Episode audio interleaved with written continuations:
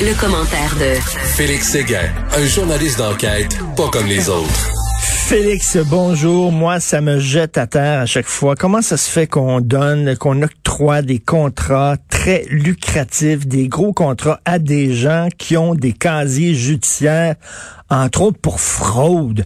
Il n'y a pas de screening, comme on dit en bon français, qu'on fait avant de donner un contrat à quelqu'un?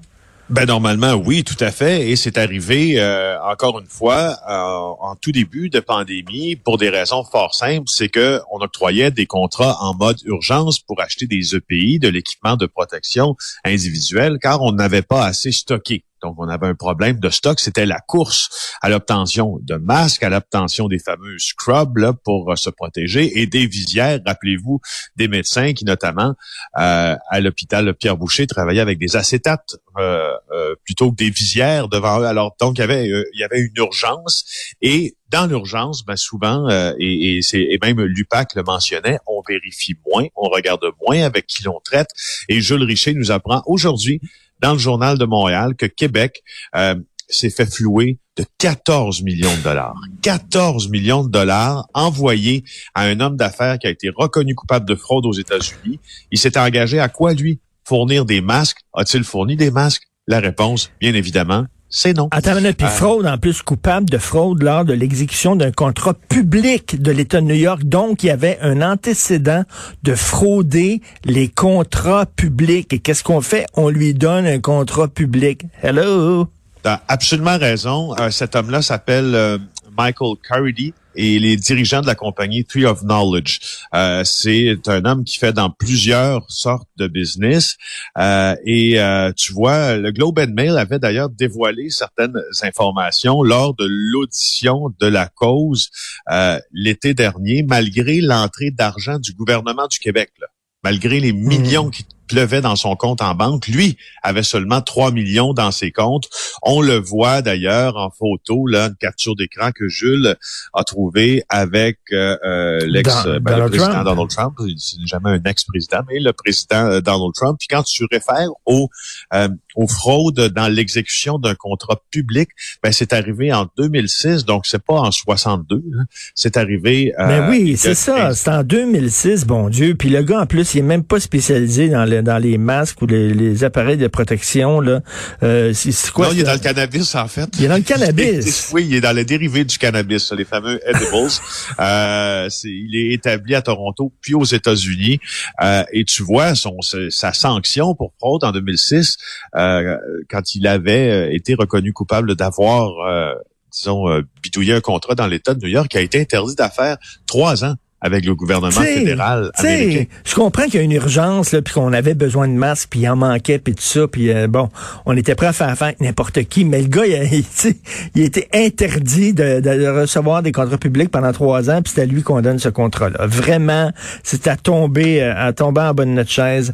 Euh, quelqu'un qui est mort en raison du Viagra, on revient là, sur justement le, ce reportage qui était présenté à JA. Oui, euh, et puis euh, on attache justement là la, la, dernière, si tu veux, euh, parcelle d'informations liées à ce reportage-là que mon collègue Nicolas Lachance a fouillé, fouillé et fouillé pendant des mois. Rappelez-vous, on vous apprenait jeudi passé et dans le journal de Montréal et sur le web et à l'émission JA, bref, un peu partout dans nos médias que le Viagra était un fléau. notamment chez les jeunes du Québec, et il y avait une consommation sur le marché noir qui était assez importante, inquiétante même, selon les spécialistes. Alors, on cherchait des rapports du coroner pour savoir si la consommation euh, euh, mal avisée de ce, cette pilule miracle pour contrer la dysfonction érectile aurait entraîné des victimes. Oui, c'est un mort par année environ. C'est un mort de trop, mm. tu vas me dire.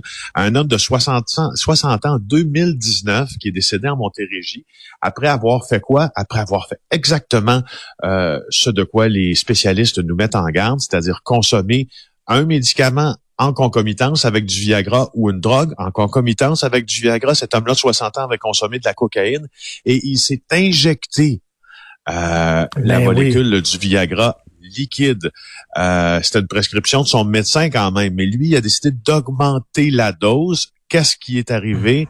Infarctus du myocarde. Alors, euh, il en est. Ben oui, puis on sait que la coke, euh, euh, mettons, un impact sur ta, capacité érectile, hein? C'est pas la ben, meilleure façon. Puis là, lui, il veut compenser avec du Viagra. Mais écoute, des jeunes, là, je reviens au reportage de JE, que bon, qu'un bonhomme d'un certain âge prenne du Viagra, aucun problème avec ça, mais que des jeunes, tu sais, tabarnouche, ils, prennent du Viagra, ils, ils, vont tellement être en érection pour même pas fermer les yeux. Non, non, ben bon, tu vois. Non, mais t'as as absolument raison. Écoute, c'est c'est c'est euh, c'est un drôle. Euh, ah en même temps, revenons, revenons à tout ça. C'est euh, c'est un danger psychologique aussi. tout ça selon les sexologues. Écoute, il y a un homme aux États-Unis, il voulait se faire vacciner en maudit. Il a parcouru quoi? 29 000 kilomètres? Non, 2900 kilomètres. 2900 kilomètres pour se faire vacciner dans la catégorie fait divers, justement, mais fait surprenant quand même, 2900 kilomètres entre les États américains de l'Oklahoma et de Washington. Euh, c'est le, c'est le nombre de kilomètres parcourus par Dwayne Renberger, qui a fait le déplacement aller-retour, 2800 96 kilomètres à 84 ans. Euh, et il a fait tout ça pour recevoir deux doses du vaccin. Alors, il s'est allé, il est allé dans son état natal pour être vacciné parce qu'il est toujours considéré comme un résident de l'État de Washington. Donc, il pouvait pas revoir, recevoir le, médecin, le vaccin où il demeurait en Oklahoma, même si c'est l'endroit où il euh, réside là. Alors, lui, s'est dit tant qu'à protéger euh, me protéger, protéger ma famille, faisons-le. Et euh, je voulais, je voulais quand même le souligner dans la catégorie, ça fait beaucoup de millage. Oui, oui, il veut beaucoup, beaucoup de millage. Et euh, tu veux nous parler d'un accident de travail qui aurait pu être évité. Ben ça c'est à titre euh, oui euh, et euh, on le retrouve cet article là rédigé par Nora Lamontagne sur le site du Journal de Montréal aujourd'hui sur TVA Nouvelles aussi et c'est d'intérêt extrêmement public parce que il y a eu une enquête sur le décès d'un maçon.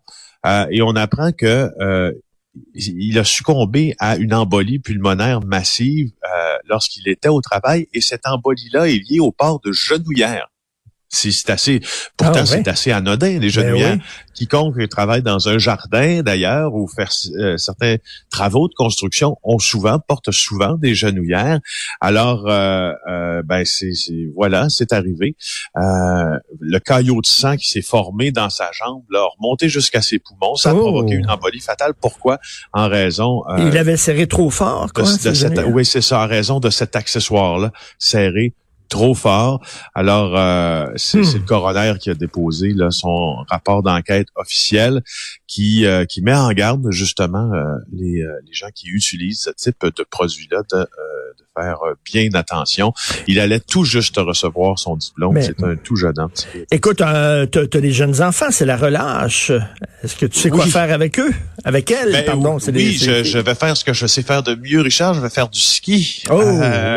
et c'est l'occasion de, de, de, prendre de l'air. Hein. Et puis c'est comme c'est presque tout ce qui est disponible euh, pour nous, ben c'est ce qu'on fera en restant euh, bien tranquillement euh, au pays, bien évidemment, et en regardant ce soir, j'en profite pour te sensibiliser à tout ça, les reportages qui seront diffusés sur les un an de pandémie. Ben Intéressante idée de mes collègues à TVA, lundi, mardi, mercredi, jeudi, vendredi un reportage par jour sur un angle différent. Ça commence ce soir avec Alain Laforêt qui va euh, revenir sur la gestion de crise, sur l'aspect politique de l'affaire, avec les politiques justement, et l'intérieur de la gestion de la crise. Demain, euh, c'est Sylvain Drapeau qui connaît l'international comme pas un. Alors, ah euh, il va faire le tour de la planète et très hâte de regarder ça. Déjà un an. Écoute, bonne relâche. De toute façon, on se reparle demain, cher oui, Félix. Oui, bien sûr. Bonne journée, salut. Bye bye.